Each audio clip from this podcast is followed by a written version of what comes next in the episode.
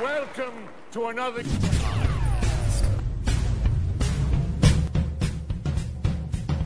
Welcome to Pottercast, the official podcast of The Leaky Cauldron. The leaky cauldron. The leaky cauldron! You hear that, Ern? The leaky cauldron. Hi, I'm Matt Lewis, Neville Longbottom from the Harry Potter films, and now your host, Melissa Anelli. Hi, and welcome to Podcast number seven. Once again, we have a great show for you. First up, our fan interview will deal with some very interesting theories on Dumbledore and also the events of Book Five. In our modcast, our forum moderators reveal a project they've been working on for a long time, and which the Leaky Cauldron readers have been asking for for a long time. Finally, a place for your essays and opinions. Hear more about that on the modcast. After that, we'll wrap up our three-week interview with Matt Lewis, the actor who plays Neville Longbottom in the Harry Potter films. This time, we'll talk to him about the fifth film and his preparation for it. And you'll even get to hear a little preview of what Neville might sound like in the Department of Mysteries at the end of the film. So if you're sappy like me, have a tissue. Then we'll get into your questions again in our mailbag segment. And as usual, Sue and John are around at the beginning and the end to do some commenting. Before we go on, a quick note about last week's show. It seems a lot of people didn't understand what we meant by the t-shirt contest. Now the concept is to send us the design for a shirt that we can send to Joe Rowling that she can wear, which is on the theme of banned books or the idea that she herself or her books have been banned. Now we've gotten some fabulous ones so far, but we've also gotten a lot of confusion about whether this is a real contest or not. Yes, it is. We've extended it a week to make up for the confusion. Send your entries to staff at pottercast.com and we will choose the best three and make a t-shirt out of them and send them on to Joe herself. Now, Banned Books Week may be over, but its spirit is always a part of what we do at Leaky, so send those designs. We will share the winners next week. Thanks a lot. On with the show. Listening to the news? Again? As if a normal boy cares what's on the news. Hi everyone, Sue Upton here with your Harry Potter news recap for you. There was quite a bit of news, so let's get right to it. Harry Potter and the Half-Blood Prince was released over the weekend in Taiwan and in France. We also saw some nice cover art to the Ukrainian edition of Half-Blood Prince. You can find the cover art to this and all the different editions of Half-Blood Prince on our website. Speaking of Book 6, our favorite author J.K. Rowling has given a new interview to CBBC Newsround where she talks about her favorite subject, which is of course writing. This is in conjunction with National Children's Book Week, which is taking place currently in the UK. Turning to film news now, there was a great deal of it. We saw a lot of new images from Harry Potter and the Goblet of Fire this week. There were a lot of scans of the new film that were posted on our website. So many, I can't even get into it right now, so do be sure to check them out. Speaking of new scenes, there was a very cool new television commercial that has aired on ABC television here in the United States, and it contains a scene of Mad Eye Moody turning, that's right, Malfoy into the ferret. It looks really funny so far. We can't wait to see it in the film. Speaking of movies, there was even news about Harry Potter and the Order of the Phoenix movie, which goes into production in January of 2006. Casting is now underway in the UK for the perfect actress to play the part of Luna Lovegood. So if you have an affinity for butterbeer and crumplehorn snorkacks or whatever they're called, you can apply for this part. You can find the address for the application to apply for the part on our website. There was also the rumor that actress Imelda Staunton has been cast in the part of Dolores Umbridge for the fifth Potter movie. Please remember that this is very much still a rumor and has not yet been confirmed by Warner Brothers. If and when they do, we will of course post it on our website. There is also some new interviews with cast members in many magazines coming out, and you can find the scans for these and the story links on our website as well. Actor Ralph Fiennes has also given a new interview where he talks about Voldemort, saying the scene, the confrontation scene in the graveyard with Harry is very, very scary indeed. And finally, late, we just learned that over 300 million copies of Harry Potter books have been sold worldwide. Wow, that's really great. Books have been translated into 63 languages, including Latin. Well, this show is certainly jam packed, so for all your news and information, be sure to check out our website for your latest Potter news and information. And now, on with the show. Hello, and now we're back. Hello, Miss Manali. Hello, Anelli. Hello. Hello, Manali. Melly, Manali. Melissa, Betsy, Melly. Everything with M. And Mr. Noe's here too. Hello, John. Howdy, howdy. So a lot of news, a lot of news. Yeah, what's first? What's All right. first? Luna. Get, get on to it. John's favorite topic, Luna. Luna, love Luna. We're gonna have a Luna soon. Luna. So all those. Right, they're casting UK people. Gee, I don't know. That's I don't right. think any. I don't think any Harry Potter fans really want to be Luna. What do you think? I, I mean, there's just no interest in the part. None. Yeah. No, none of those 10,000 emails we got. Yeah. No, not at all. Well, it- it's hard to it's hard to find enough redheaded girls out there to play Luna. Oh, John. What? God. Here we go. He starts in early this week. Um, I know. actually, I'm really interested to see what what 15 year old is sophisticated enough in her acting that she can pull off that dreamy, far far side characteristic that Luna Yeah. has. She's just got to have the great accessories, though. That's the only thing I'm concerned about. The turn the turnip earrings. Yeah. And the Yeah, po- cork bottle and- necklace. The cork necklace. And the hat. The fabulous hat at the Quidditch match. Gotta Oh, that have hat, that. that hat is key. It's a Horcrux. right. It's the Ke- Ma- Mystic Kettle of Necklejerk. Yes. The Tornado of Ichabog. You've solved the mystery, Melissa. That's That's, it. That's it. All right, who else? Oh, we got a big rumor. We got a big rumor on on Umbridge. What do you guys think of Imelda Staunton as Umbridge? oh, yes. She looks She pretty is- cool. She just looked the part, but she's a great actress, though. I mean, she was Oscar nominated for Vera Drake. She's tremendous. She would be Hey. perfect. And the casting on these films, every time they come out with like a strong rumor that I, I feel like this is a strong rumor. Every time they come out with this kind of thing, it's always one of these people that you sort of considered, and then when you hear that, when you hear it, you just think, right, right, that's it, and that's the reaction I had. To this one. Totally. Yeah. Plus, she's working with um, Emma Thompson in Emma Thompson's new movie Nanny McPhee. Mm-hmm. So they've worked together before. So that'll be good to see those scenes together. You know, when Trelawney's all drunk and Umbridge is screeching at her. So Yeah, and one of the ways you can tell these rumors are true is that or if they're true or not is that you can you can always sort of connect the actors to other actors in the other films, you know. So that's what I feel also makes this a strong rumor is that mm-hmm. she's worked with some people involved in the franchise before. Not like everybody in Hollywood hasn't Right. worked with each other, but there's usually a pretty strong connection somewhere. This is true. So, okay, anyway, the biggest news, well, just the biggest news of this entire week is the one that we put out last Thursday when we said Mm-hmm. that on November 12th, the Goblet of Fire premiere is not the only thing you can go to in New York. Yay. Right. Yay! what is that big thing we can go to, Melissa? Well, let me that? I'll Tell t- everyone. I will tell you, Sue. It is a live, it's a live podcast. So we're going to be doing this. You know, instead of sitting here in my pajamas eating cereal the way we usually do these podcasts, I'll be in my pajamas eating cereal in front of people at a lot of people at a Barnes and Noble. How about that? No, I won't Oh, be in it's a PJ pajamas. party. PJ party. Um, so John, you'll be wearing a sheet. I've, I've been told that there might have been a sheet prepared. yeah. I think lots of surprises. A lot of fun. Yeah, we've got a And I lot. have Of, no comment on Mr. Ghost Boy over there. You know. Yeah. we got a lot of good But as long as people bring us coffee, right, Melissa? It's going to be awesome. Do you know? Do you know at the, at the at the Gmail account we set up, we have volunteers for like five coffee mm-hmm. runners. We have security volunteers. We have photographer Really? volunteers. We have videographer Excellent. volunteers. Somebody offered to take us in a taxi from from her dad's a taxi driver. He said, "My dad will pick you up and take you to." It is amazing. You fans are unbelievable. What That's you're willing. awesome. It's. I, I was joking. I was like, "Yeah, Yes, somebody we get me you. coffee." Mwah. That's great. you know, I was kidding around, and now they're, they're mm-hmm. these people are even like, "I'll get you coffee. I'll get you coffee. I'll do it." I just feel like, okay. Well, if that's the case, if that is the case, I'll take this time to say if anybody works at any New York City Chipotle's or NTN pretzel shops and would like to bring some of their lovely food to me, I'll guarantee them a, a good minute on the show talking about whatever they'd like. Oh, you will, will you? John, you are a shameless hussy. That is just terrible. Let's not be guaranteeing anybody any minutes on the show, okay? we got a lot to fit into this podcast. Yeah, well, for Chipotle, I don't know. All right. Well, anyway, there's a very important thing to say about the podcast. Very important. Mm-hmm. Very important. Our email address hplive at gmail.com. This is where you, this is where you can email us to RSVP for the event. What happens when you RSVP is that you'll get an email telling you more information when we have it. You'll be part of our sort of like email list or whatever. But it does not get you a seat. Uh, there are a very limited number of actual seats. We already have way more RSVPs than we could fit in the room where the actual podcast will happen. There's plenty of room in the store. But um, you email us at hplive at gmail.com and say things like, I'm reserving three seats for me and my two dogs. It's not, you just have to show up. It's first come, first serve. Aw. yeah. We have too many people. There's just, it's just so Yeah. many. And there's only so much dog seating also, so Yeah. you Yeah. can't you can only bring one of your dogs if you're gonna bring dogs.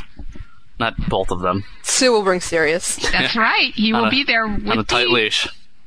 That's right. Okay, so anyway, Oh god, we have so many announcements this week. That's why we have to we have to like power through these. Our next announcement is that this will not be the first live podcast we're doing. Mm-hmm. This Friday, I'm going up to Salem to be part of the Witching Hour, which is the the next Harry Potter convention brought to you by the people who brought to brought you Nimbus in 2003.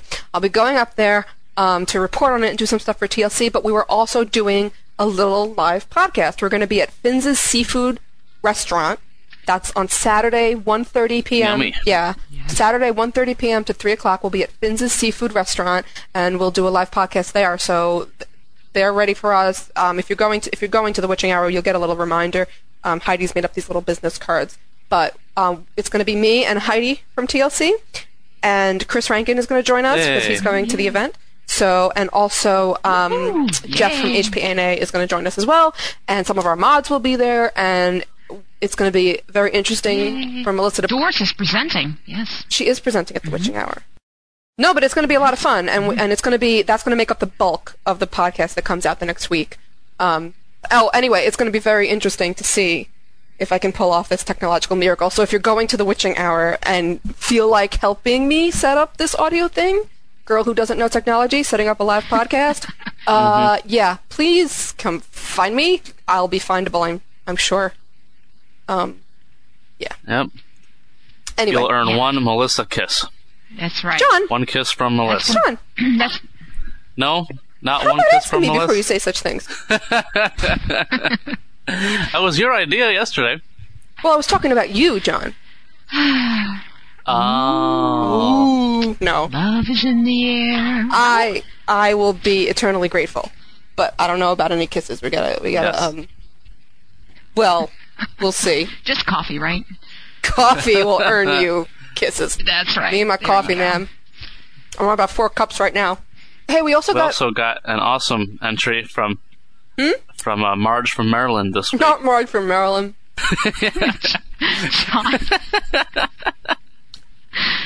Um, we also got a lot of questions about what what shipping is, which we should answer. Yes, Oh, yes. we should address that. John should answer it. It's not boats. John. Oh gosh. Okay. Yes, John, tell us. Shipping. Shipping. What does it mean? Um, I think I, I saw something. Someone explained it that um, the ship comes from relationship. Does that sound right? That is correct. and it's it's about who you think should be in relationships, and so it's it's ship for short, and then that that's your ship. If you think if you're um um if you happen to think Harry and Hermione are meant for each other, then you are of the Harry Hermione ship. If you I don't know what else. Are you of the Harry Hermione Or ship? If you I forget. um, hey, John, you have a fan site now. yes. Oh, I do, I do. Thank you. This is how Thank insane you for rem- reminding me. this week has been like the explosion of the fan sites. Mugglecast has like there's like a fan site for each boy. Now there's J- John No fan, John Noe fan site. I know John.com. I N O E John.com. It is the coolest thing. You can see all his pearls of wisdom laid that Very laid out nice there in work. transcript form for you. Yes, if anybody would be interested in reliving those uh, nightmarish uh, excerpts from my mouth, then there you are. You got an opportunity. John, we also got something on voicemail. Oh, I forgot about this. Oh God, I got called out. Somebody called me out About what? singing that Queen song. Ah. Though I will say, no, I there's no way I could do it after listening to that. Man, that kid's got way more skill than I could ever hope for. way more. Maybe at the end we'll play a bit. And if you if you make it through the whole podcast, maybe we'll play you a little bit. Yeah, That would be cool. Let's do it. All right, guys, what's coming up on, on this Cool. week's podcast? Love- Fan interview. And then we have our modcast as usual. Yeah. And we have our extendable ears, our la- the last part of our interview with Matt Lewis, and the one in which he does his so adorable, it made me cry, um, uh, impersonation of Neville with the broken nose. So yes, that's coming, and then we have more mailbag, um, and that's that is it, ladies and gentlemen. That should jam packed. All right, well then we will see you. Cool beans. We'll see you at the end. At the end. Warning. If you have not yet read Harry Potter and the Half-Blood Prince, Proceed with caution. There are spoilers afoot. And now it's time for In the Fan Corner, a one on one interview with a new lucky fan each week. Wicked. Hi, welcome to the fan interview segment of Pottercast. I'm Erin Yesbick, known on the forum as Lady Stratford, and I'm here with Linda, known on the forums as Zephyrin Druin. Hi, Linda. Hello. Hello to everybody. I, you can also call me ZD. I rather like that abbreviation, though I feel I'm following AW by doing it. Uh, I consider myself an older reader because I'm 58 and I'm coming at all this from the point of view of an older reader. So ask me some questions and I'll respond. Okay, so we've I've actually chatted a little bit with Linda already, and Linda has some interesting views on Dumbledore. Not quite what most people think of him. I've read a lot of comments on the Leaky Lounge about Dumbledore. So many people who write there are quite young, and they see him as a grandfatherly figure. They adore him, and they were devastated when he died. So my perception coming at it as an older person is slightly different from that because so? I I like him. I mean, I liked him the moment he stood up and said, "Nitwit, blubber, oddment, tweak," and that, was, a great it moment. That really was. this blithe unconcern for the way others see him. I thought it was absolutely wonderful. And it really welcomes all those young children and makes them feel comfortable and at ease and they're in a very friendly place. So there's that part. So I do see him that way and I consider him extremely honorable and he's immensely brave. But I also see him as an academic who had to become a warrior in order to fight Grindelwald, and then as a general who founded the Order of the Phoenix in order to lead the fight against Voldemort. And because he was forced into those that, those roles that were quite alien to him, that he retreated somewhat and had to become had to distance himself to people from people.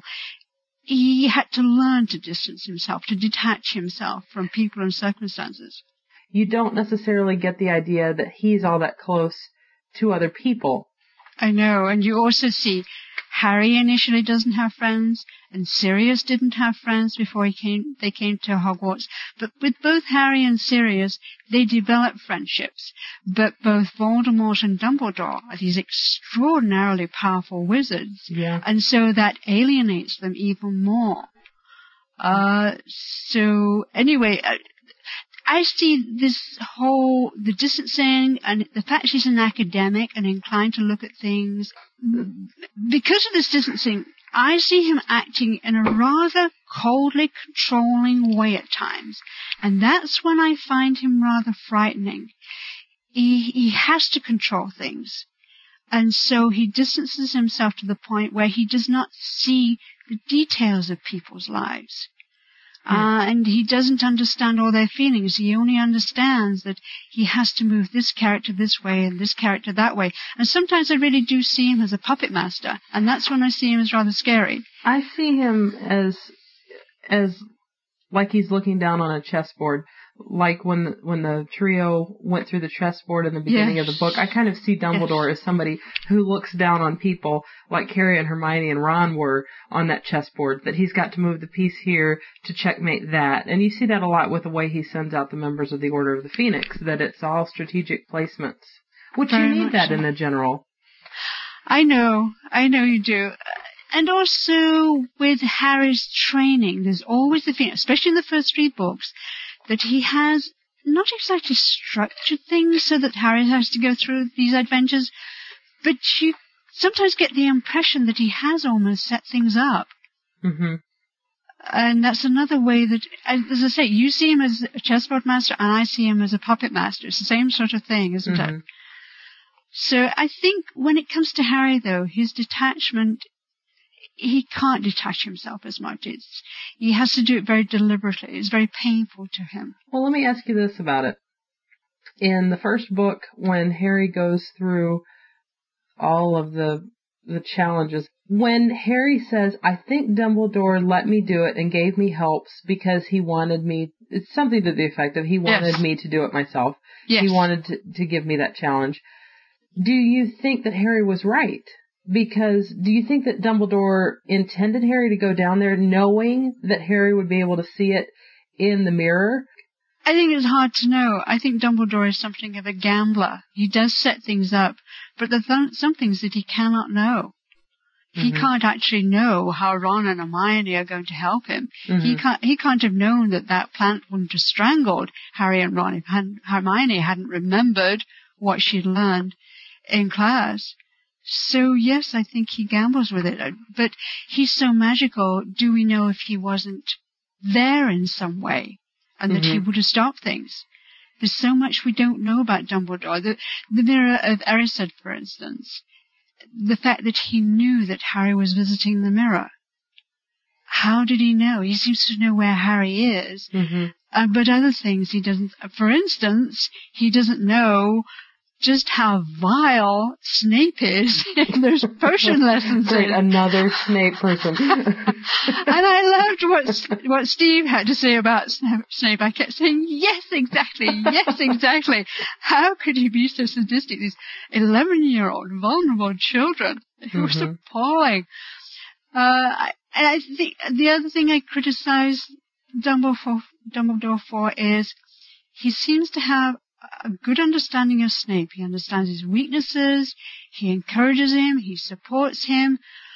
Why couldn't he feel that way towards Sirius Black? Mhm. Now, Sirius is my favorite character. I have to admit that. I think I adore Sirius Black. And I, when Joe Rowling killed him off, I felt robbed. And I reacted very strongly. And I this is the point that I said we needed to invite Sue into the conversation. I literally flung that book uh, aside, and there's still a dent in the cover from where I threw it. and I didn't pick it up for months afterwards. I was absolutely enraged. Absolutely. I w- I didn't see it coming. I know other people did. But anyway, the, what horrifies me is that in those months leading up to Sirius's death, Dumbledore incarcerated him basically in a house that he had learned to loathe. Mhm. And I don't see why he had to do that. He didn't need to be there. In fact, considering the way he treated Kreacher, it would have been better if Sirius hadn't been there. They just everybody in that house suffered. And even And- Sirius's mother was suffering Yeah. in her portrait. and perhaps even it was a, th- during this period that Tonks and Lupin started to connect in some way. Mhm. So, although Tonks looked pretty happy all the way through that book. Yeah. It's was- interesting to wonder at what point that relationship started. and c- could possibly have even been before before Order of the Phoenix. You know, maybe there was a connection before then. Do you think they met before that? I don't know. I don't know. I've I thought she wondered was that. Aurora. So, I mean, I'm probably saying Aura pro- wrongly, aren't I? Not a problem. I'm not sure how it's said. I say Aurora, but Sometimes I slip between British and American, and it goes all wrong, completely wrong. Uh, I, so what's your take on Dumbledore in a nutshell? What do you think of him? in a nutshell, what do I think of him? I think he's extraordinarily powerful. I think he's a wizard apart. And Do you think and- there's any evil in him? Well, he said to Harry that it was extremely unusual to find a wizard who was pure of heart, even at Harry's age. So he, there's bound to be some evil in him, considering his age. Mm-hmm. I don't think he's pure. He wouldn't consider himself pure of heart. I'm sure since he had to get rid of Grindelwald, and we know from from Rowling that Grindelwald is dead, I assume that Dumbledore had to kill him in some way.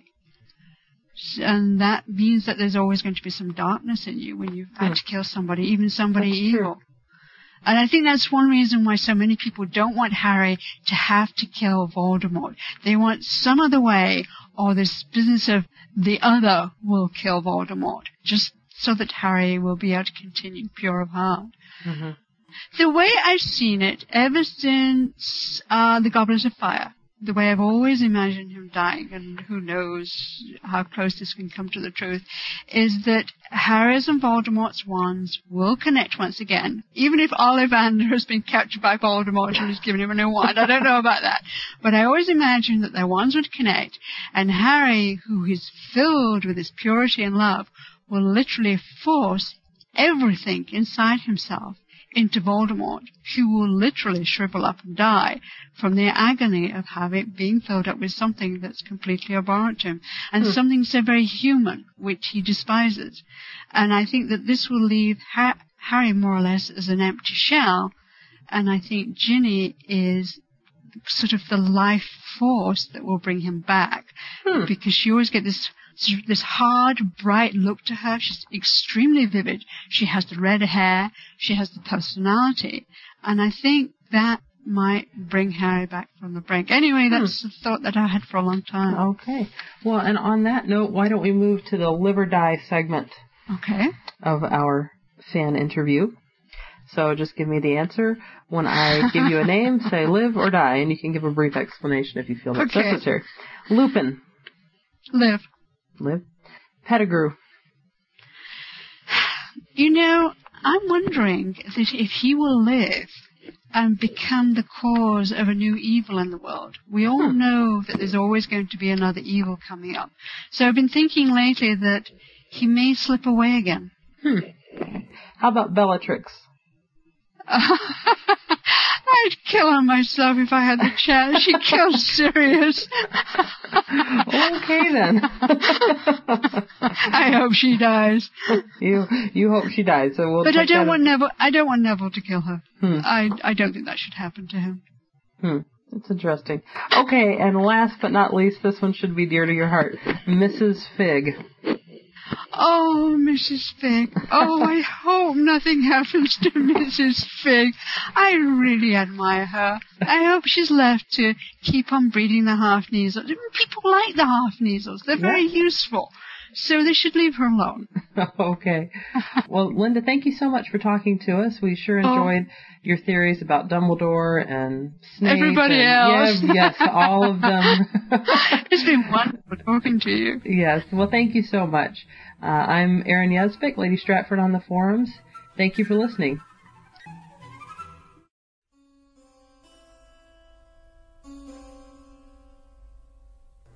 And now, straight from the Leaky Lounge, this week's Modcast. Everyone will please not panic. Hi, welcome to this week's Modcast. My name is Erin Yesbick. I'm known on the forums as Lady Stratford, and I'm in Flint, Michigan. Hi, I'm Laurie Damerel, known on the forum as Asphodel Wormwood, and I'm coming to you from the southeast of England. Hi, I am Toril Grönhag, and uh, I'm known on the forum um, as Toril. I'm talking to you from Oslo, Norway. And I'm Nick Ryan, known on the forums as Nick TLC, coming to you guys from Cincinnati, Ohio. Today we're going to be doing two things. Uh, the second thing that we'll be doing is discussing topics from our forum at leakylounge.com, um, topics made by our members.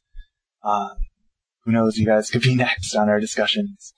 Um, the first thing that we're going to do, though, is that we're going to be discussing a project that we have in the works right now um, tentatively titled the Essay Project, uh, because it's still very much in the works. We have one of the staff members from it, Toril, here, is on the staff, and she's going to help us by describing a little bit of it. I'd just like to add in, I'm the technical manager for it. I've been uh, working out a searchable index of essays uh, that will be categorized by probably about 10 different criteria. It should be very easy to use and find what you're looking for and many useful features will be coming into play very soon.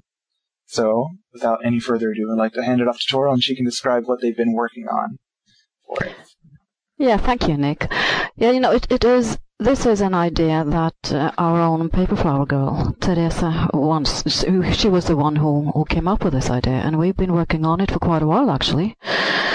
And uh, it's it's beginning to take shape now, because we see that we have so many um, really insightful posts and so many good theories, so many wonderful discussions, and then you know, the post format is a little too small. So we want to have a place to archive really great, thoughtful, insightful discussions and, and investigations of topics, really going in depth with them and have real wonderful essays. And we know we have such a lot of great people who can do that. So this is what we're planning. We're planning to have um, all kinds of categories of essays, from the academical ones, really, you know, theoretical kind, the personal kind, the more journalistic kind, looking at the HP phenomenon, Harry Potter phenomenon at large. Really, all kinds of varieties. So, um, and we are getting ready now, so that you really need to be on the lookout for this, because we're going to soon show you how you can submit your essay to us if you really want to write something for us. But it's a bit early to, to say exactly when and where because we, we're not accepting any as of now, but soon. Yeah, I don't know if there's more to say, Nick. Um, All right. Well, um, and as we say, uh, if you'd like to get started on your writing, by all means, please do. Uh, we'll have a submissions page up with uh, a submissions guidelines page up very soon mm. to help you guys know Mm. more of what we're looking for yeah. and the different categories of essays that we'll be Mm. accepting. Mm. So start writing. All right. And yeah, please do. All right. So on to the second part of our segment now. Uh, we'll be discussing threads from our forum. The first thread that we'll be discussing is from our History of Magic forum. It's a topic called Dumbledore, Heir of Gryffindor, by a poster named Conan Potter Dean. He says that while he was reading an interview with J.K. Rowling, a couple of things caught his eye and sparked this idea. Uh, more specifically, the interview between Emerson, Melissa, and uh, Jo from opening weekend, the book. Uh, there's a quote in here by uh, Jo that says, uh, describing where Dumbledore learned his knowledge of magic. Jo says, I see him primarily as someone who would be self-taught. However, he in his time had access to superb teachers at Hogwarts, so he was educated in the same way that everyone else is educated. Dumbledore's family would be a profitable line of inquiry, more profitable than sweets wrappers. Melissa says, okay. yeah. Mm. Yeah. And Melissa says, his family? And Jo says, family, yes. Melissa asks, should we talk about that a little more? And Jo says, no, but you can. And they laugh. Mm. So, this got Conan Potter Dean a little bit, you know, his curiosity was piqued. So he's theorizing, you know, what falls under Dumbledore's family. Um, and so he's thinking perhaps Dumbledore is the heir of Slytherin, because after all, Voldemort, exceptional evil, heir of Slytherin, so maybe Dumbledore is heir of Gryffindor. Um, and also the fact that, you know, Fawkes the Phoenix is Dumbledore's Phoenix, and that, uh, the sorting hat pulled, had the Gryffindor sword in it that Dumbledore pulled out in his office. Um, so what do you guys think? Do you think that he could be the heir of Gryffindor? Do you think someone else is the heir of well, Gryffindor? anyone could be. I mean, we just don't know. We don't even know if there is an heir at all. I mean, for all we know, there could be no heir. All the, Gryff- the Gryffindor bloodline could have gone completely. I mean, there's only Tom, the Dark Lord, um, of the Slytherin line. Once he's gone, there'll be no Slytherins left. So why could it not be that the Gryffindor line, um, you know, went out a couple of centuries back? I suspect that there are descendants of Gryffindor simply because, y- yes, it could have died out, but the Slytherin line was, they were, were very picky about pureblood, so the fact that they died out doesn't surprise me, and the fact that it lasted so long kind of does surprise me, because if they were trying to marry just purebloods, it would stand to reason that they would die out pretty quickly. So I think there's a pretty good chance that there are descendants of Gryffindor, but this whole heir of Gryffindor or heir of Slytherin, that implies not just a blood connection, but somebody that inherits the abilities and the, I don't know, the, s- Or the the stuff, for possessions. lack of I a mean, better heir to me indicates possessions and things like that. Exactly. Um, rather than sort of uh, genetic sort of passing on of powers. Mm. I think this is a very interesting because I wonder if um, I wondered about this for a while actually. Uh, this heir of Slytherin thing, because what what is it? Um, it seems to be some some abilities inherited, like like Parseltongue, for instance. Yeah. Maybe it could be. What I'm wondering is that is it really uh, that important? Because if you say, oh, we think Dumbledore is the hero of Gryffindor, and then you have these two opponents who are the great heroes, uh, but is it really that important, or is it Tom who made his his line of inheritance very, very important because he got into that ideology. But maybe Dumbledore wouldn't do, or maybe we don't need that on the good side. Maybe it will be sort of emphasize the blood thing too much, and that's really the bad ideology, isn't it? This sort of um, Well, Toril, you made the point that is it important that if Dumbledore is the heir of Gryffindor, is it important? I'd have to say no, it probably isn't because Dumbledore's dead.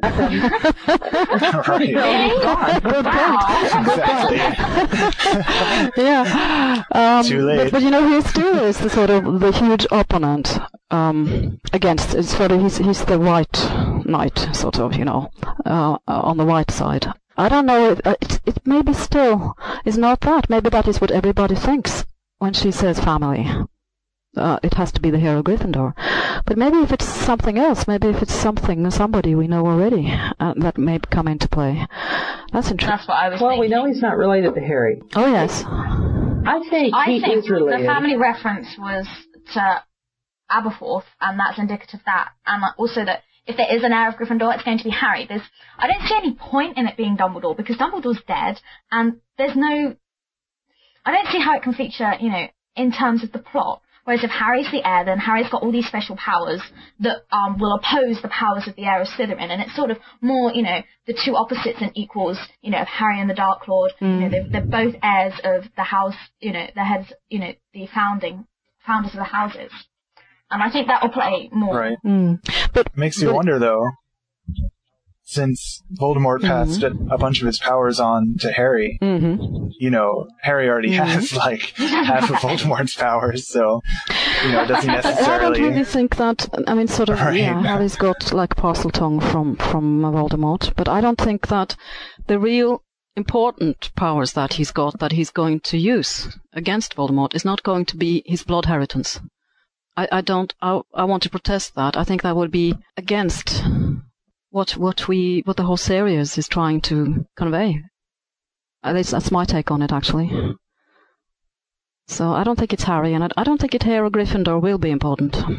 Yeah, I'm not sure there is an heir of Gryffindor. Harry seems to be his own man, and that's emphasized a lot in the book that these abilities are ones that he's he's got because of his situation and because of his his natural talent and, And from his choices. Some, His choices. Don't forget Exactly. that. I think that's the main point on the on the good side. It's the choices you make, not your blood. Yeah. uh, Any any final thoughts here now? We, we're reaching the end of our. All right. Laurie, Erin, no? No. Okay, that that concludes this week's modcast. And I am Toril, talking to you from Oslo, Norway. I'm Erin from Michigan. And I'm Nick, talking to you guys from Cincinnati, Ohio. And I'm Laurie M. Parker, all the way from England. Thanks for listening. Bye. Bye. Time to put on our extendable ears. Listen in on Potter talk from the people making the magic. Okay, a couple of um, quick stupid questions. What's the best joke that anybody's played on set? The best. Mm-hmm. Okay, yeah, I know this one definitely straight away. okay, well, Harry Potter 3. Mm-hmm. Great Hall. Everyone's sleeping. Absolute silence except for Snape and Dumbledore walking through the middle. Talking. Spark machine goes off. Hidden in someone's bag right next to Dumbledore. It was so funny. The silence was, was, you could hear a pin drop. Everyone was just, what the hell? and then suddenly everyone burst out laughing and you figure out, oh, it's just a joke. That Dan's played and, and, and Alfonso. It was, it was so funny. it was hilarious. Awesome. Did any good ones happen on four? Sorry? Did any good ones happen on four? Oh, well, people are always doing like just like joking around, but nothing like that, especially because it was just in the middle of a take as well. Mm-hmm. It was just so funny. I remember series, uh, uh, series, I'm probably like 24 now. Series, uh, uh, film two. It was quite funny. I think it was film, film one or two. Mm-hmm. I wasn't actually there. But Chris Columbus was so calm. He never loses his temper ever. And then, um, he goes, Sean Biggerstaff, uh, was doing something on the, on Broomstick. And this is just, uh, word of mouth. I wasn't actually there. But apparently he did, he did something wrong and, and he was like, oh, uh, got to do that again. Chris Columbus comes down, picks up a glass and throws it on the ground, says, what are you doing? That was wrong. Well, sort that out. And, and Chris- Sean Biggerstaff is, what? Oh, this is not right. This isn't Chris Columbus. But, uh, and then eventually he starts laughing, and you find out the stunt guys actually gave him the glass, and it was just a, it was just that that thingy glass that just shatters, and it was apparently it was, so funny Sean Biggerstaff was just like, oh, uh, uh, yeah, because it's just it was just not Chris Columbus at all. Yeah, yeah, totally. because that's not him. I've met him a couple times. That's not him. Yeah, exactly. And it's easy to tell he's a very nice, warm, sort of family man guy. Absolutely, absolutely. Who were you most excited to meet when you filmed the fourth? On, on Film Four. Mm-hmm. Okay. Um, I think Alan Rickman. Oh, Yeah. what's he like? Well, that that was the thing because he, he always plays these evil characters. You know, I mean, recently he's done a lot more sort of different different sort of characters. But from from what I knew him being young, in like well, what he would have been in around 2000, 1999, I knew him as Sheriff of Nottingham and Hans Gruber from Die Hard. Yeah. That's what I knew him as. Yeah. So to meet him and for him to be a really really nice guy was just like, wow, this guy's a good actor. You know Mm-hmm. The way he can make me really, really hate him and be really, really terrified of him. But for him to be one of the nicest guys, it was just, it was amazing. And, uh, and, and meeting him was, was great. Cool. What are some of your favorite movies right now? Uh, some of my favorite movies. I thought Star Wars Episode 3 was great. Oh yeah. Yeah, I really, really liked it. I mean, I know there were some people who, who sort of thought, oh, it was rubbish and, and it wasn't as good as the original. And, and you know, it wasn't as good as the original. Not, not, I don't think 1, 2 or 3 were as good as the original, but I think it was such a huge improvement on Episode 1 and 2. Mm-hmm. I thought it was just, it was, it was very, very, very good, and I really enjoyed it, and I can't wait for it to come out on DVD. Yeah. Yeah. So what- what else have we got? I'm looking at my DVD collection next to it. It's pretty good. I like Shaun of the Dead. I keep hearing about that movie. Everybody says it's like the best movie ever. Yeah, it's very, very funny. Okay. It's it's uh, Sean Pegg and, and Nick Frost who uh, who are two. Uh, they're so funny people. I mean, they do a TV series that used to be on in England um, called Spaced, which was just it. It was really, really funny. Really sort of bizarre type comedy, but it's really funny. Sort of the, the, there's a circle of sort of comedians that all work together, and it was very sort of Alan Partridge, but at the same time it was sort of Brass Eye, and, and it was all sort of that sort of comedy. Yeah. But it, it was just so funny, and so for them to make a film with the exact same style was just hilarious, and, and it's so funny. You've got to see it. Okay, I will. You got my word. Um, so okay, so so movie four behind you. How do you feel that you've changed as an actor? it's sort of although in in this film there was also the as well as being the, the comical side of Neville and him being an idiot and and, and cat cat doing much too well and finding it's always been sort of a bit of a comical character. There's also a bit of an emotional side in this one, what with uh, with with Neville's parents, Mm. and um, that helped. I mean, not not always having to do the funny thing, but actually getting a bit of a, a serious sort of acting piece in this was was was good. I I uh, I like being in that, and uh, that, the opportunity that helped me a lot. And now I'm looking forward to even more of that in the next one, Mm-hmm. um, because I've spoken to David Yates, and he's uh, he's hoping to get more of the emotional side of Neville and his parents in there as well. So um, I'm looking forward to it. It's going to be a new challenge. Yeah, tell me tell me about that. What have you what have your discussions been like? I, I've met him once. Uh, he was great. I really, really liked him. And um, we sort of just sort of spoke and uh, put some ideas in about what he's looking forward to doing in the fifth one, and and and, and if I had any problems, that I should just speak to him straight away. Don't worry about anything. And it was just really, really relaxed and laid back, and and, and you really felt that if you did have any problems, you could just go straight to him and, and, and ask him, and you could just sort them out straight away. Yeah. Well, you're all so much older now, and do you feel as though you're sort of more invested in what's going on now? Yeah, I, I, absolutely. When you first started, I was, I was only, I think I was 11, Mhm. and I was nervous about around everybody, and uh, I didn't want to say if I got something wrong, I'd just get on with it. I didn't want to say, "Oh, it was wrong," or, or uh, "Can we do that again?" I didn't want to say much. I didn't want to do anything. I just wanted to get on with it because because it was like this is a big film and I'm only young and I shouldn't really be saying whether I thought something was wrong or not. Right. But now you sort of think, well, actually, that is a good idea. If I if I don't say it's wrong and it comes out wrong on the film, I'm going to regret that for, for a long time. Yeah. So I thought, well, no, I should I should stand up. I should I should explain when they're wrong. And, and the first time you do it, you think, oh, but then they just go, yeah, you're right, we'll do it again. And and it, it fills you with confidence. You think, well, yeah, I was right. You know, I uh, should do that again. And and and you suddenly realise that they're not big scary people. They're actually really really nice people that that want you to do it right as well. And and it, you just have to. It just takes a while to get used to that.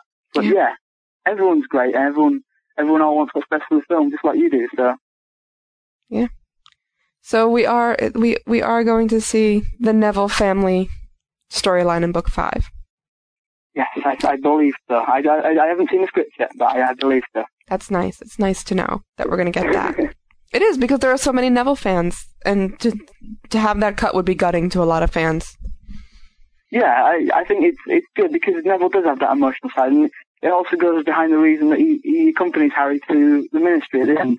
Yeah. Because he does want revenge. He does he does see his parents a lot, and and he he wants revenge on Bellatrix, you know, and it's uh, that's one of the main reasons he went with Harry at the end, and why why he uh, he stands with Harry so much. Yeah. And why he attacks Malfoy. Yeah, exactly. And there's so much gratif- gratification there for a reader to see him stand up as his own strong person. Yeah, because a lot of people can relate to Neville because he gets he does get bullied. He don't get everything quite right, but he tries, and and it's good to see people that although you can be like that, you shouldn't be afraid to stand up. You should, you can, you are a confident person, really. Mm-hmm. You just have to find it, and and and he is he is strong as much as he he doesn't show it. He's actually a very strong character, and and can show that at the end of the fifth book. Yeah, he is. Oh, the Neville. to be part of this during this time, I mean, you're a big part of this phenomenon now. Do you ever realize what a big deal that is? No, well, not really. Not until you start reading all these these things that that fans do, mm-hmm. and you just think these people really, really do do care, and they really, really, like I said, put so much effort in. It makes you think, wow, you're part of something that is really, really big, and people really do actually care about it. It's really amazing feeling. Do you think about that at all while you're filming? You know, it, it, not until recently as it sort of come. I mean, when we first got the part, I was like, yeah, I know it's big, but not this big. But when you just see, I mean, forget the sales of the fifth and sixth books, the fact that they've sold out before, like, they've got become thousands of sales before even released. Yeah. And it's just, you realise just how how amazing it is. And I, when I, when I'm filming, I got to think, I have to get this right. I have to be what people imagine Neville to be because I don't want to ruin, ruin it for all these people because there are so many people that have a perfect idea and I've got to do that because it's that's my job. And so I, it makes you work a lot harder and to get it perfect. Yeah. I think fans will appreciate that. Well, I appreciate the fans as well. So, so sweet. no, seriously, it's it's nice. Um, so speaking of of preparation, we spoke once before in an interview that don't ask me how has never gotten onto TLC um, because we've all been so crazed. But you said that when you first read book five, you were imagining doing it. Yeah. And sort of yeah. re- reading along. Yeah. It, it's it's really one of the most annoying things I do is imagining that because I I remember when I was reading the first ones I could absolutely immerse myself in in the characters and, and as far as I was concerned they were they were real people and and I could I could talk to them. I, I imagine myself just being alongside them. Mm-hmm. Uh, but now it's I, I can't do it and it annoys me so much. I can't do that anymore.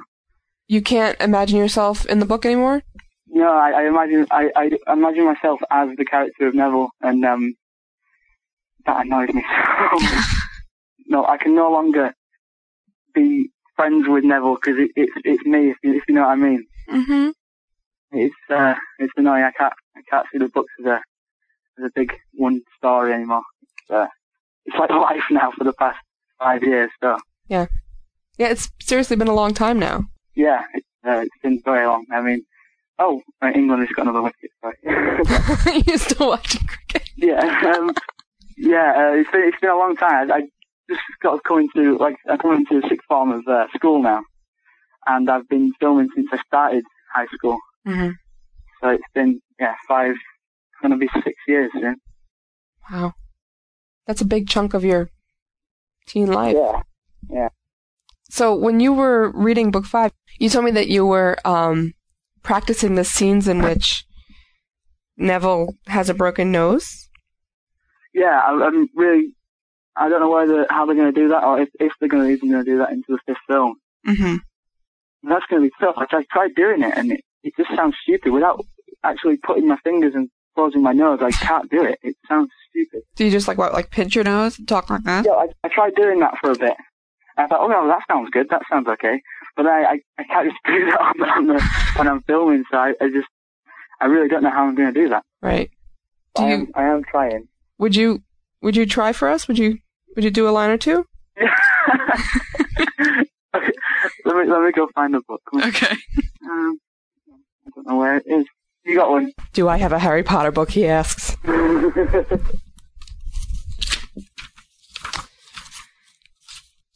Oh God, I can't even read this without getting upset. Um, because Neville is such a oh Neville, Neville. Okay. The only way I could do it is by closing my nose like that. and it sounds, I don't know if you can even tell what I was saying when I do that. Well, maybe they can like voice over later. You know, when you Yeah, do it in the film. yeah. You have to, because not only do I have to close my nose, you have to really sort of force it through your nose as opposed to through your mouth, like, you know, talk like, like that. And it's, it's, it's kind of difficult. I, yeah, I might ask them to just break my nose and see if I can do it that way. I don't think you want that. I don't know how I'm going to do it, but I'll, I'll try. I'll try it now. Matt's gonna do a little, a little This, this is work in progress. Okay, I mean, I've not practiced at all, really. work in progress, but he's doing he's he's doing good. It's gonna sound good. so wait, so the line is, um, let's see how long Longbottom lasts before he cracks like his parents, unless Potter wants to give us the prophecy. Don't give it to the Barry. Oh, I can't. I can't listen to that. you know, Neville is one of probably, if I had to choose at this very moment, my favorite character. Oh yeah. He's so, oh, he's just so sweet. He always tries. That's one thing I'll give him. He always he always tries. Um, I, I was glad from from just a fan's point of view that, that Neville got a bigger part because I thought he's always he's always worked really hard to to help Harry and and he, he's, he's sort of although he's not too good at everything, like I said, he always does try. Mm. So I thought it, it, it was good. It was nice to have him have sort of a, a more responsible role, and and it's it's going to be uh, great fun to do. Yeah. And that's it. That's the end of our interview with, with Matt Lewis. Listen, Matt, you've been really great. Thank you. This is, we have so much, so much more information on you, and I'm sure the fans are, are going to be really happy to hear it. Right, thank you, thank you very much for inviting me to do this. It's always always great to, uh, to do all these interviews, and especially when so many people listen to it. It's it's great. Yeah. Um, any last thoughts for your fans? Uh, go, go watch Harry Potter 4 when it comes out in November. It's, uh, it, I think it's going to be really, really good, and uh, I'm looking forward to it. So I think you'll all enjoy it, and uh, thanks for tuning in. Nobody's going to watch that movie, Matt. No? No, you can't tell them to watch it. They're not going to watch it. Fine. I'll just go now then. Thanks.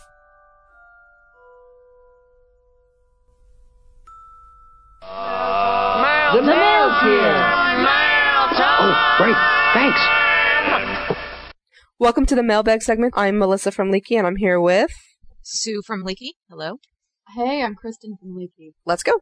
I my name is Zach and I live in Baltimore, Maryland. And I've been listening to MuggleCast, but um, once you guys did the MuggleCast Pottercasting together, I, I realized I didn't know there was a Pottercast, but I really do like it. It's really cool. I like the Pottercast.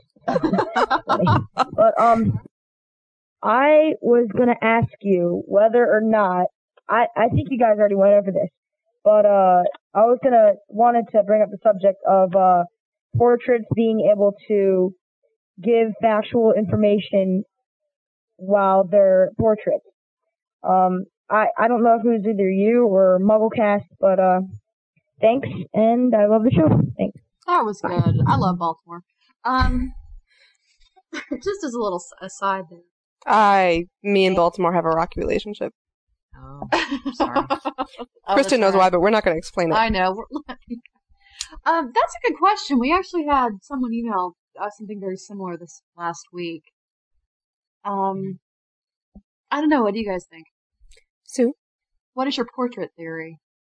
Oh, yeah, I think they can. I mean, I don't, I don't know what to say. Well, I think I think um, what he means is not that just can they say things that are factual, can they bring, but can they really contribute anything um, substantial? Can they be real factual Dumbledores Sure. and serious? Yeah, yes, because like Evrard, or I think, am I saying it right? Oh. Went on patrol over into the St. Mungo's, right? Oh, Phineas. And Phineas. Oh, Everard, right. does. And Phineas and Everard, does. right? The other one, this sallow faced. I don't know if that's the right one, but Mm. um, yeah, I do. I mean, I think there there are actual parts to the castle. I think they help contribute to. They are his uh, Dumbledores or whoever the headmaster will be or headmistress. If it, hopefully it'll be McGonagall. That they help out. I mean, I think they're they're actually eyes and ears. Yeah. It is a little confusing. Like, I mean, is that like a snapshot of what they knew at the time of the portrait? Can they learn? Um, I don't know. I, I'm a little fuzzy on exactly what I think portraits can do and can't do. Mm. She did say that they became sort of like carbon copies of people, that they sort of almost repeated catchphrases and they're sort of a shadow. And I think that's a good, they're like a shadow, they're like a ghost, but just a different incarnation. And there was a, there was a question on a, on a different list that I'm on about portraits and, and how could death mean anything in Harry Potter when you can have a portrait and talk to the portrait. And just, and I, and I think I, I said, well, how many of us would, would love that to have a portrait of our, of our departed loved ones? And then after, after how long would you just know that it's not the same and then how would it after how long would would the death be even that more hurtful when you realize that even a talking portrait just couldn't do it Yeah, I mean, so much of having a person in your life is um, moving forward with them. So yeah, it wouldn't be the same. yeah Ugh, depressing Boy, that's depressing. Let's do the next it one. is. next Hello, PotterCast. My name is Ray from Nova Scotia. I'm a big fan of Leaky Cauldron for information, facts, and theories. I just had a quick question for you guys about what you think the importance of Grindelwald uh, and his defeat by Dumbledore was in Book One, and what it will be in Book Seven. Thanks a bunch, and keep up the good work, guys. Grindelwald I might say Well, that I think it just shows that Dumbledore's power. I don't think it is overly significant in that. I, I, I know I've read a lot of the theories about him out there, but I just don't think it is that. Yeah, no, I'm with you, Sue. I suppose there's a possibility out there that he may turn up in some significant way. I just always took it that, hey, this is Dumbledore and he's a really powerful guy. Right, and that evil has been around, established evil, like a Dark Lord. You know, the Lord isn't the only Dark Lord ever to be.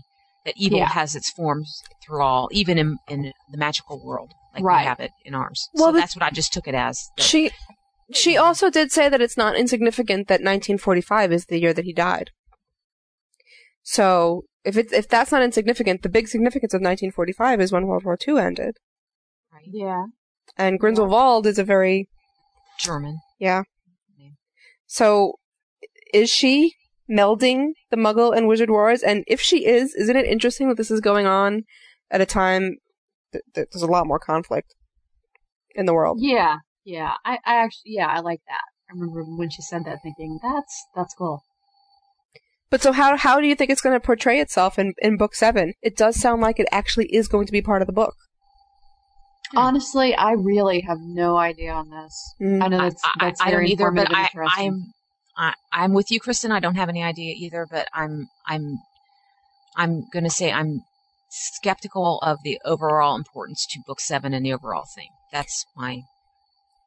I don't think it's that I would agree important. with I think Do you, do you guys feel as I do that there is just so much left to do in book seven? Oh, Oh, yeah, I yeah. think she's got a lot to wrap up.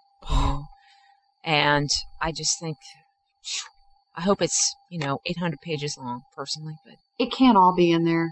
Mm. Someone, someone's going to end up being disappointed that some pet theory was left out, or you know, the problem with having as big of a gap between books as we do is you have a lot of time to discuss and debate and come up with ideas, and if those ideas don't always come to fruition, sometimes it's disappointing.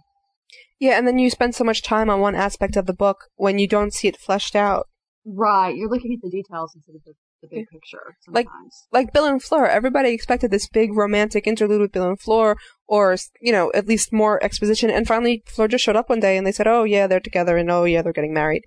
yeah. you know, I mean, um, a thousand fanfics discarded. You know, Right. Right. But I do like the word phlegm. I know. I know. We actually had someone write and wanted to know. I think they were German. They wanted to know what phlegm was.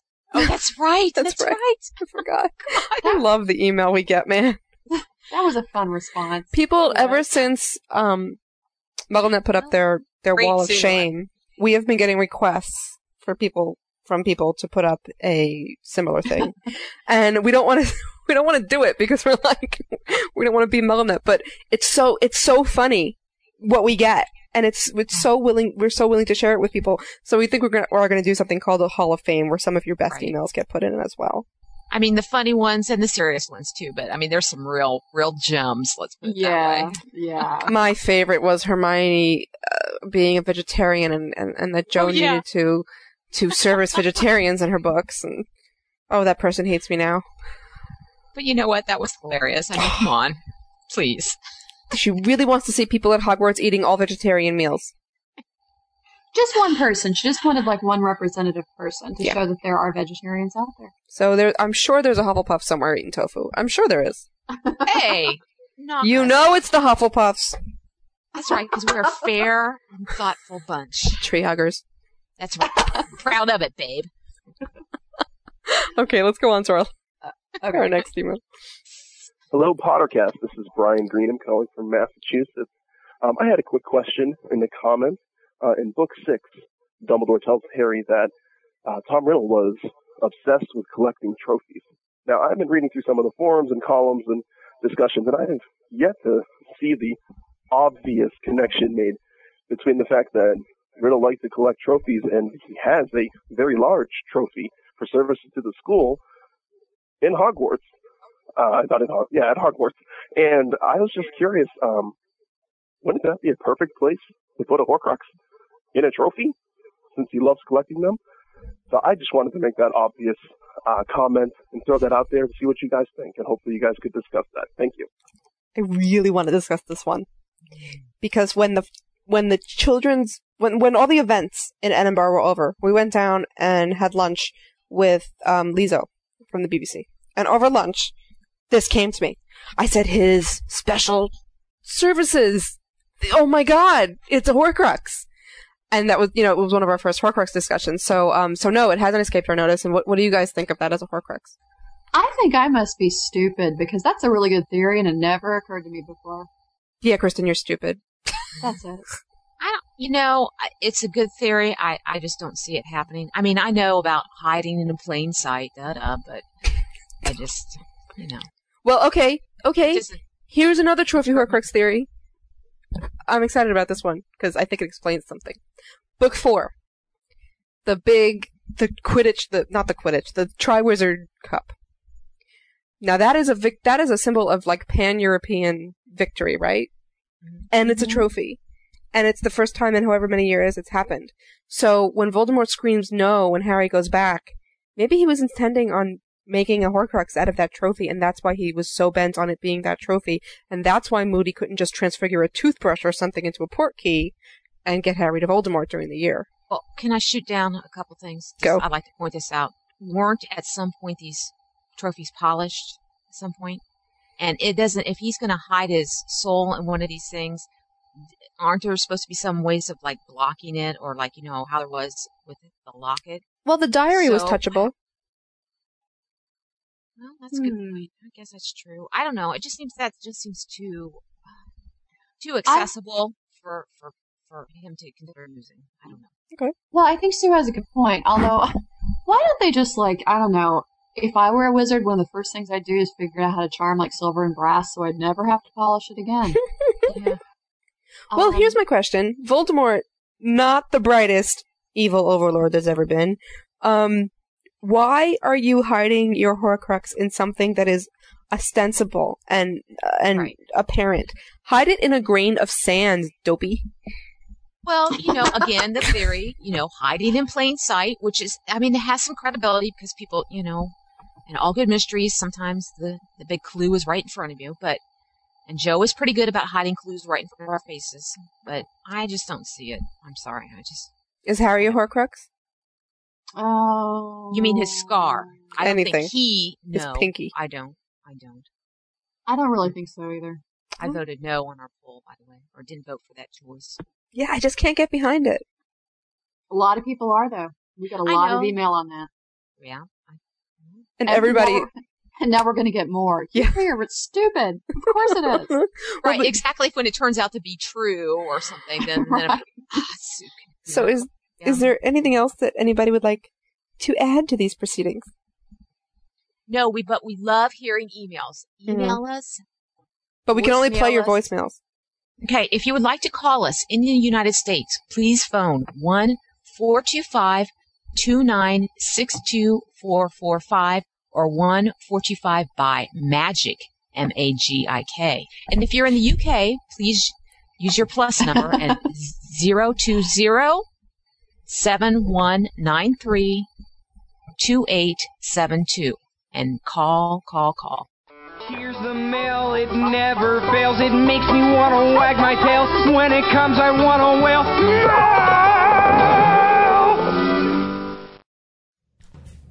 Welcome to the end of this week's Pottercast. Hola. Hello. Greetings. So, how'd you guys enjoy this Okay, week's so Pottercast? It's awesome. I thought it was probably one of the best Pottercast sevens we've ever done. I love Matt Lewis. I just got to say that. I just love that kid. He's great. Yeah. Mm-hmm. We'll hear more from him. I still don't understand what. Good. I don't know what cricket Ooh. is though. Someone needs to write in UK people and tell me what is cricket. Is What that the is game? All I can think of is croquet, but that's not it. I think it's about pretty much pretty much the same. Mm. He did update me later that, that they that they did win. He won the game. That England Oh. won the game that he was watching. That's good. Yeah, I know you were all dying to find that out. It's a happy amendment to the interview. Mystery revealed. All right. Great cricket caper. Yes. So, what do we got coming for next week? Next week, it is totally, we're going to be doing that live podcast in Salem. Um, Yay, the but just- Salem. Just in case you don't know the address, again, it is Finn's Seafood Restaurant, 76 Wharf Street in Salem, 1.30 p.m. to 3 o'clock p.m. on Saturday, October... Oh, the Saturday coming. I don't know dates. It's the eighth. Eighth? Saturday the I hope so. October eighth. It is. Which is I a different live podcast than the New York podcast, by the way, everybody, so you're not getting confused. Right. Right. That's You'll not hear the that. New This York one we're podcast- talking about. I feel like this is going to be a bit of a dry run, technically, for the live one in New York. Mm-hmm. I'm scared. Excellent if it works, I get a techie gold star, okay? Yep, anyone who wants to help Melissa set up her system there? Email me, please. Yep. If you're gonna be there and you wanna help. Can you bring me John! home some? Stop giving out my kisses. they are mine to give away. You know, I hate being listening to you lovers over there talking about kisses. Oh, me out Sus. here. I'm gonna go find Sirius Listen. and just y'all can do this by yourself. You know? Okay. Well, if Sue's going, I'm going. oh wait, no, but I want to hear Bohemian All right. Rhapsody first. Yes, John. You, you all, you have to hear this. Oh. The guy who sent this in is the bravest soul in the world, knowing that we would probably play it. He is. Yes. All right, go ahead, hit the button, John. Braver than I. Hitting the button. Bam. Hey Pottercast, my name is Andrew Buckley. I'm 15 years old from Los Angeles, California, and I love Pottercast. But on last week's show, John Noe was given the opportunity to sing Bohemian Rhapsody before your millions of listeners, yet he turned down that chance. So, in that case, I was going to sing a portion of it instead. I hope you guys enjoy. Feel it, the silhouette of a man. Scaramouche, Scaramouche, will you do the fandango? Thunderbolt and lightning, very, very frightening. Galileo, Galileo, Galileo, Galileo, Galileo, Figaro, Magnifico! I'm just a poor boy, nobody loves me. He's just a poor boy from a poor family, sparing his life from this monstrosity. Mm, easy come, easy go. Will you let me go? Bismillah. No, we will not let you go. Let him go. Bismillah. We will not let you go. Let him go. Bismillah. We will not let you go. Let him go. We'll not let you go. Let him go. We'll not let you go. Never, never, no. No, no, no, no, no, no. Mamma mia, mamma mia, mamma mia, let me go. Beelzebub has a devil put aside for me, for me, for me.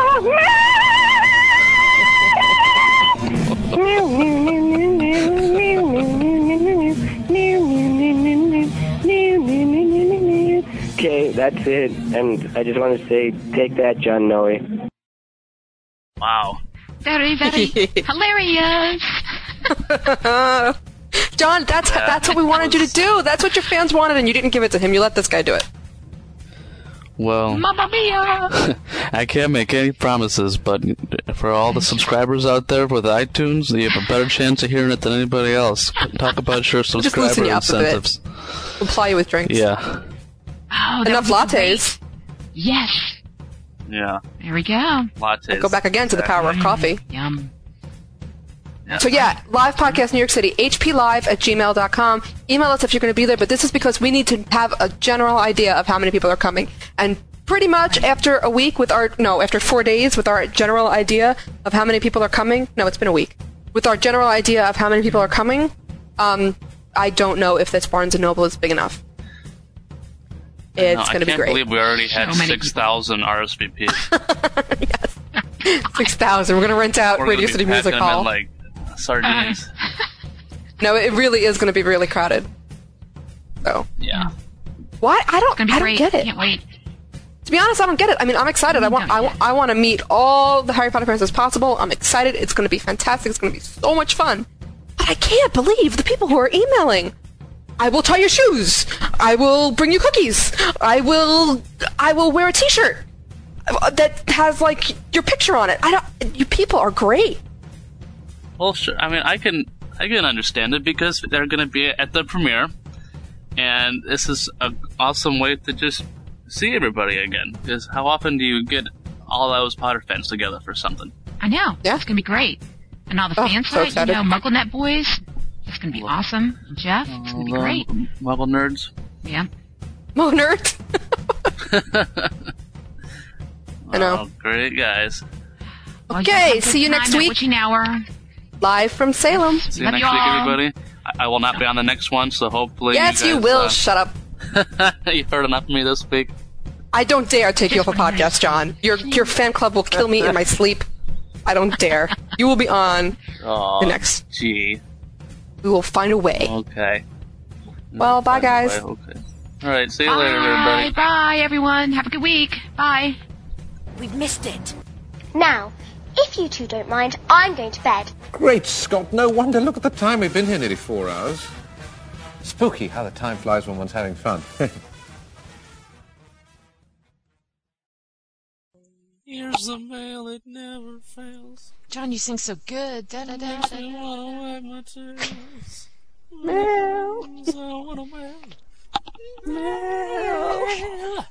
And there we go, the leaky singers, everyone. John, you gotta put that at the end. Yeah, right.